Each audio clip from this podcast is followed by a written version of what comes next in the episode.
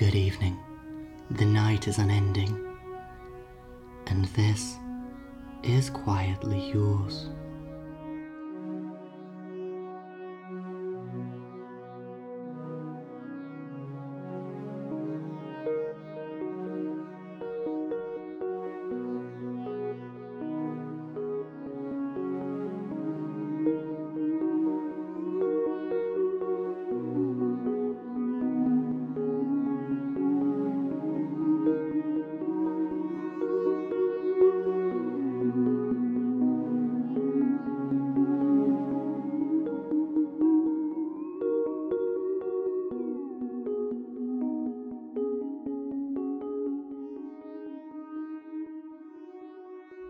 Welcome back. It's good to hear you again. Tonight, we're bringing you the second in our five part series, Fragments. This episode continues on from part one, so if you haven't heard that one yet, pause this and go check it out. Welcome back. Glad we're all up to speed. Before we dive into tonight's episode, I want to quickly remind you of Podchaser's Reviews for Good fundraiser, which is currently raising money for the Meals on Wheels America COVID 19 Response Fund. They're donating 25 cents for every single review posted on their site right through to the end of Thursday, April 30th. So if you're listening to this in the present, be sure to head over to podchaser.com once you've finished, search for Quietly Yours, and leave a review letting us know what you think. Finally, if you're enjoying the show, please consider signing up to support us over at patreon.com slash quietly yours. You can sign up to give as little as a dollar a month, and there's some fun patron exclusive rewards up for grabs when you do. With all that out of the way, let's dive in. This is part two of Fragments, and it's called Dylan.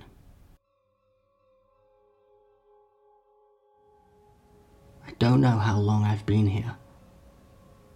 I don't know if time is even passing. There are days, I think. There are certainly mornings. They always start the same. I'm at the breakfast table, although there isn't any food. There are plates, cups, but there's no food. There never is. The kitchen is pretty large. I wouldn't call it modern. The cupboard doors are old, and the floor is covered in linoleum. And the stove is a standalone unit with gas burners encased in green. The table I'm at is in the middle of the room, a small table, but big enough for a family of four. There's a bright light streaming in through the window. It captures and frames the dust floating through the air. I've got a clear view of the sky from here. It's clear, bright. There are no clouds, and no sun. There never is. I stand, just as I stand every day, and move towards the window. This is the only time I ever see the house in the daylight, and it's too good an opportunity to miss. I need to see out of that window to get a good look at my surroundings and see if I can figure out where I am. I need to see it in the daytime, rather than masked by the dark and the fog that descends at night. Every day I think this, and every day I try to find out more, but I never get to that window. It's always the same. I get halfway there, and my legs freeze. There's this strange sound, like a whispered explosion, and, and then intense, sudden pain, and I fall to the floor. I can feel the impact as my knees hit the linoleum. It's painful, really painful but by the time my head hits the ground, I can't feel a thing. Everything goes black, and I don't know where I am.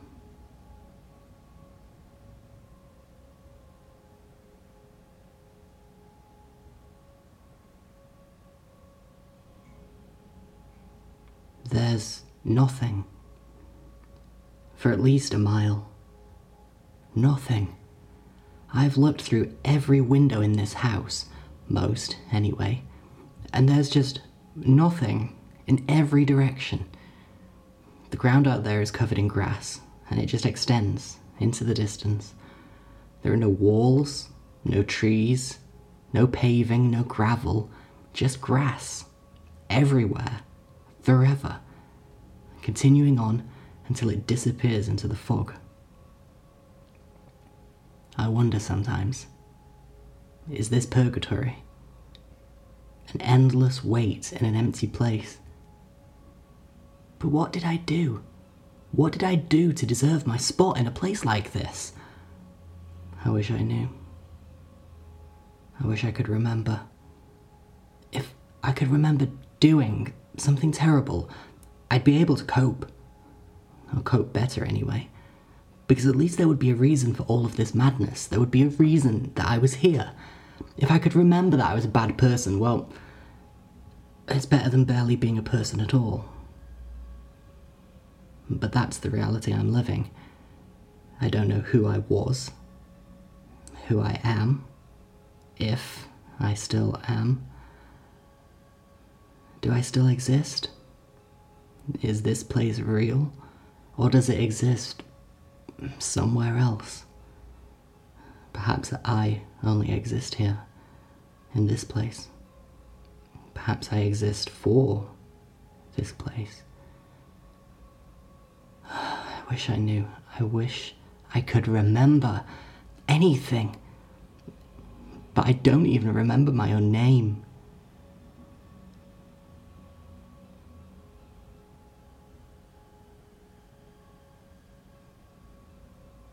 I hear footsteps now, out in the hallway. But they're running. Panicked. they always are. Every night. I don't know what they're running towards, or running from. I used to wonder, but now I just accept not knowing. This place has this strange way of me.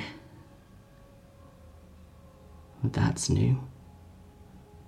I've heard a lot of noises in this house screaming, crying, but this is the first time I've heard a word.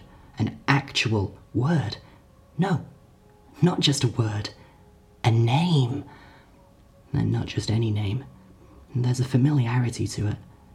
Something inside of me that twitches when I hear it. Is this it? Is this my name? The thing I've been searching for this whole time? The corner piece of this cruel puzzle? Dylan. And then my mind wanders to the next question Why does this place know my name? And why does it want me to remember?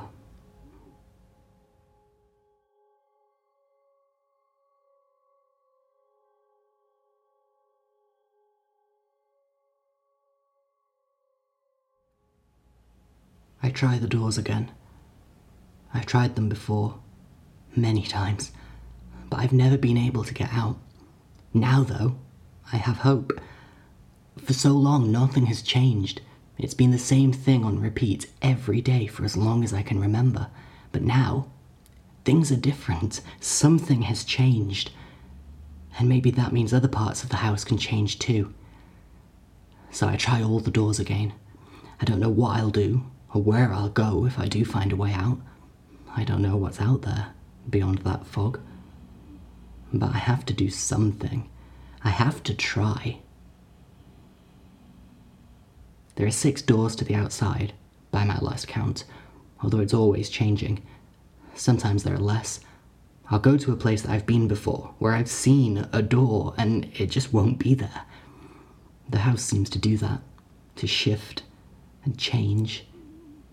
Things move around, and nothing's ever perfectly the same day to day.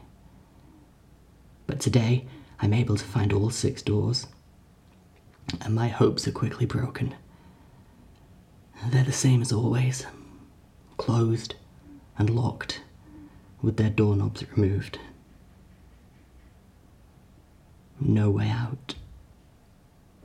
I try opening them anyway. I try prying at them with my fingers. I try kicking. I try my entire body weight against them. But nothing will move them, and I remain trapped. And then I hear it again. At the top of the stairs, those quick, worried footsteps moving down the hall. Her steps begin to descend the stairs, right in front of me, although there's no one there. And then, as she approaches, her footsteps begin to fade, and they're gone, uh, just as quickly as they came. Who is she? This disembodied voice, and what does she want with me? There has to be a way out of this. There has to be. I hurry up the stairs and down the hall to what I think is the study. It's got the biggest window in the house, a huge single pane of glass overlooking the never ending lawn. If I can't get out through the doors, then. Hmm, desperate measures. This has to work. It just has to. How dangerous this is, I, I don't really know. Could this fall kill me? It's not too far. Might break a few bones. But does anything I think I know really hold up here? Can I break a bone here?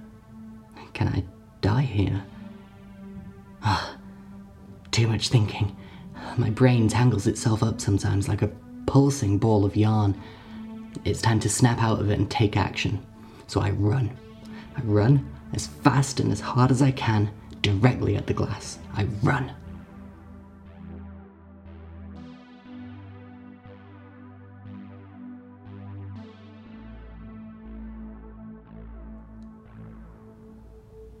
To my complete surprise, it works. I hit the glass hard, and I feel it shatter against my weight, broken into a thousand pieces, and then I'm weightless, falling through the air, surrounded by sharp, glittering snowflakes. I seem to fall for longer than I thought possible, and then there's a thud, and I'm submerged, submerged in dark water. I kick and I swim the best that I can, but it does no good. I can't even tell which way is up. There's nothing but inky black darkness all around me, and I'm floating, lost among it. I hold my breath for as long as I can, but eventually, I have to let go. I feel the cold water enter my lungs, chilling every part of me. And my body continues to fight, but it's no use. The darkness takes me, and my body goes still.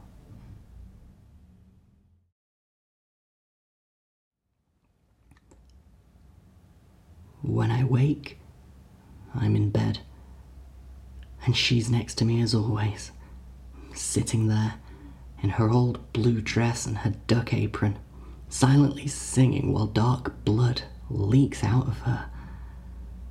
I try to move, but I can't. Is she doing this to me? Is she the cause of this torture? How do I make her stop? I tense every muscle in my body, or I try anyway, and my fingers curl up into a tight fist. But no matter how hard I try, how hard I focus, my arm will not move. I want to scream. I need to scream. I try to scream.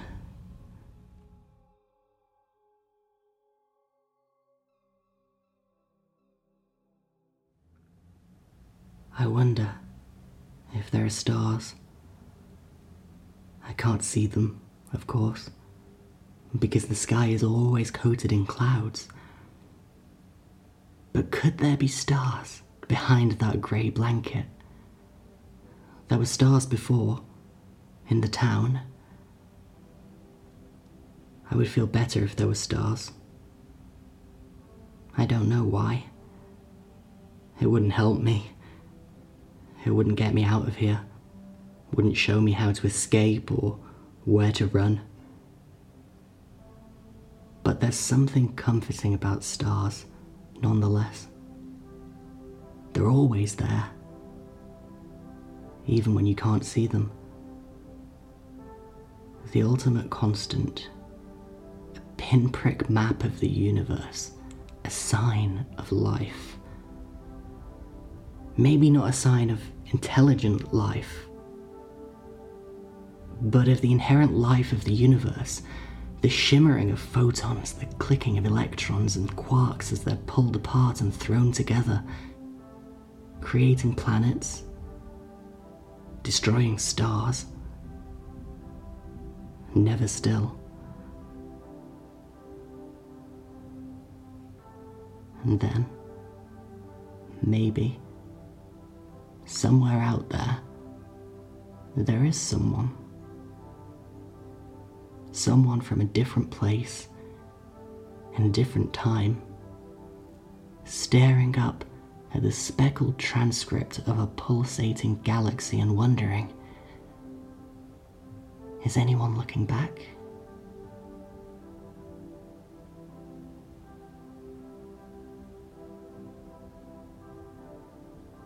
Yes.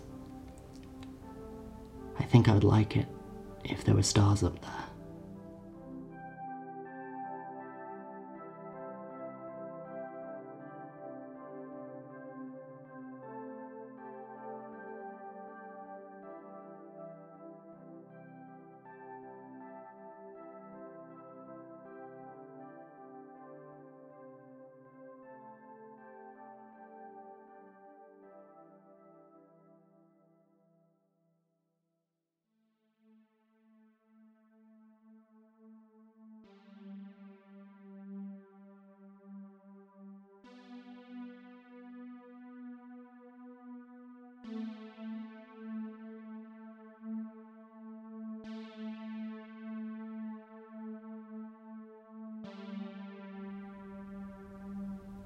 I'm in the study again, staring at that window. Am I crazy? Putting myself through this again. How many times do I have to try this before I give up and admit that it won't work? I don't know exactly. But it's not now. Because now, there's still hope. There's still hope because I've decided there's still hope. So I run as fast as I can towards the glass, and once again it shatters on impact and I'm falling through the darkness. Before I pass through the surface of the water with a horrendous, painful impact. And I swim. I swim as fast as hard as I can. I don't know if the direction I'm traveling is up. It feels like up. I can't be sure, but I swim there anyway. And after a few moments, still flanked on all sides by slippery darkness, it's too much, and I can't go on. It's like a hundred tiny daggers in my chest as the ice water fills my lungs, but the pain doesn't last long. I'm soon gone.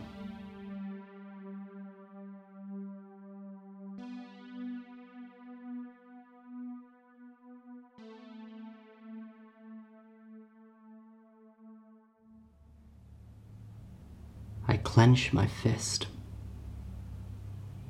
I can do that now. She's singing again. But I close my eyes. I can't bear to look at her. She makes no sound, and when I close my eyes, I can pretend that she's not even there. But there is a sound now. Not from the woman, but from somewhere else in the house. I've heard it before. It's the quiet crying of a child. It sounds different, though, this time. More desperate. I struggle. Against what? I don't know. My own body, maybe. Every ounce of strength I have is concentrated on my fist, and finally, my forearm moves. The crying is growing louder now, louder and more distressed. What started as a sob is quickly becoming a scream. With a big push, I'm able to move my body and roll onto my side. It's something. I push again and I roll off the bed, crashing to the floor with a painful bang. I try to stand, but I can't. I try to crawl, but I can't. Lying there on the floor, I push myself forwards with my legs, twisting and rolling across the floor like a worm. Finally, I reach the door and I reach out.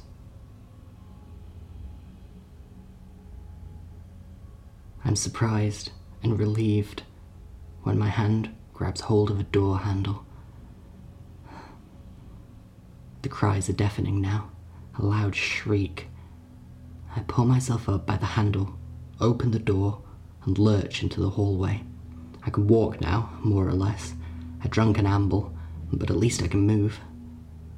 I hurry down the hallway as fast as I can, following the sound.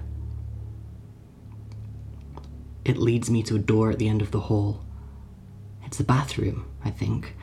I push the door open and hurry inside. But I'm not prepared for what I find. The bathtub is full and overflowing. Lying in it, beneath the surface of the water, is a small boy, naked and blue, still and lifeless. The water is ice cold when I reach inside to fish him out. I pull him over the edge, and we both fall to the floor. There's no movement, no breathing. I pump on his chest in futile attempts, and with each jolt of his little body, water spills out of his mouth. No signs of life return, and his skin remains cold. I open my mouth to scream, but all that comes out is water. Gallons of it, gushing out of my mouth, mixing with my tears and flowing down my body onto the tiles, spreading across the floor. The room begins to fill, and as the water level rises, the boy's body is submerged once more. It isn't long before it swallows me too, and I'm pulled beneath the surface. I struggle. I swim. I fight at first. But there's nothing I can do. The room fills up in seconds, and I drown in my own screams.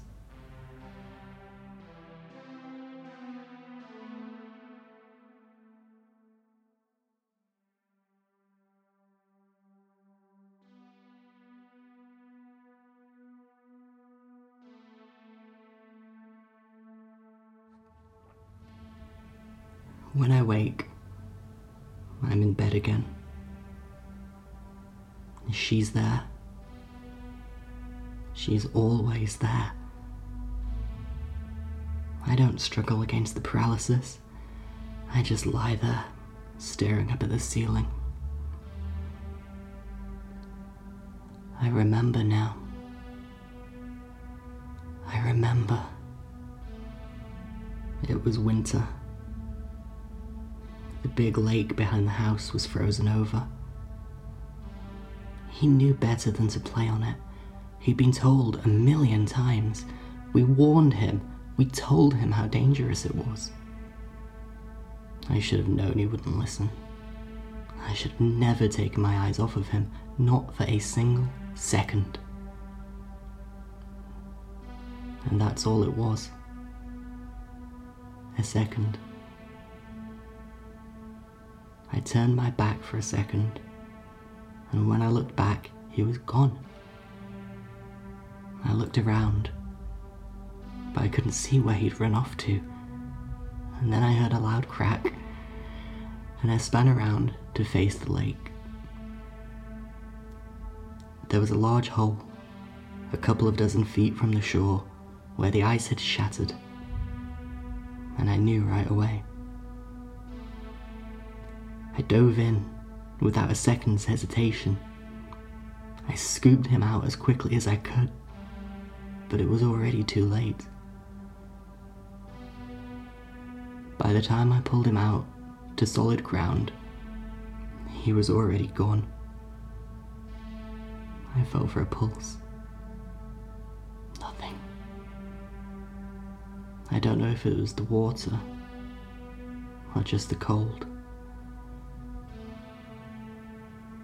I must have stayed there for ten minutes, pumping on his chest, hoping for a breath, a gasp, a cough, anything. But there was no sound. There was nothing. He was heavy when I picked him up, weighed down by his clothes, soaked through with ice water. I reached the house and I collapsed at the bottom of the stairs with his body still in my arms. Dylan! I never heard her sound like that before. I suppose there was still some flicker of hope somewhere inside of me, but it was extinguished for good at the hospital. He was pronounced dead half an hour after the accident had happened, and that was it. He was gone. Everything changed in the space of half an hour. Suddenly, there was no Dylan. Just a body. There would be no giggling laughter. Just a memory. In Dylan's room? Not anymore. Just an empty room in a quiet house. I remember sitting there on that hospital bench, thinking about his bed.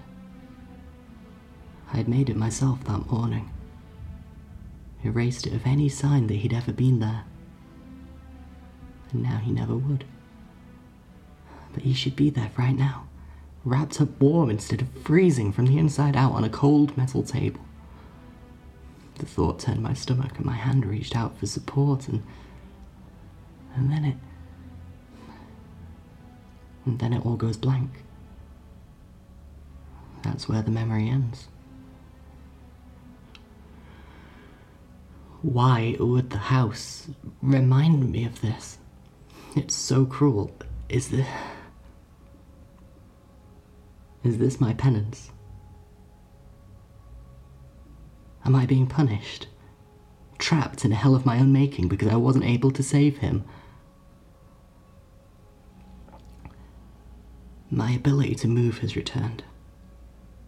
And I turn my head and look at the woman beside me. I realize that, for the first time, she isn't singing. She just sits there, motionless, looking at me. I'm sure she's looking at me. And then she moves. For the first time, she moves. She lifts her arm and reaches out and takes my hand in hers. It's warm. She squeezes gently, as though in comfort. Will I ever find a way out? Everything is blurred here, like looking through frosted glass. Every thought is clouded, every emotion dulled. But for the first time, I'm scared. Completely and uncontrollably terrified.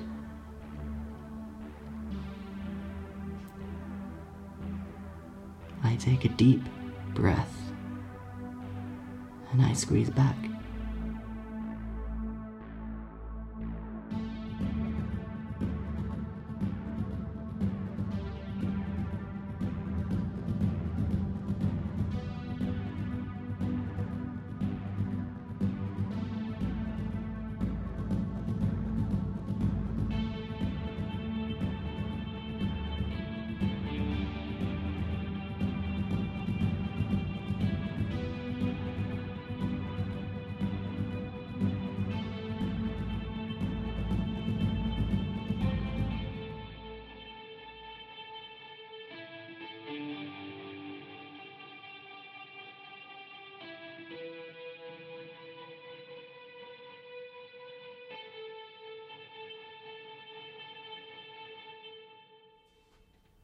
If you hated tonight's episode and you're about to send us hate mail, pause for a second and put down your pen.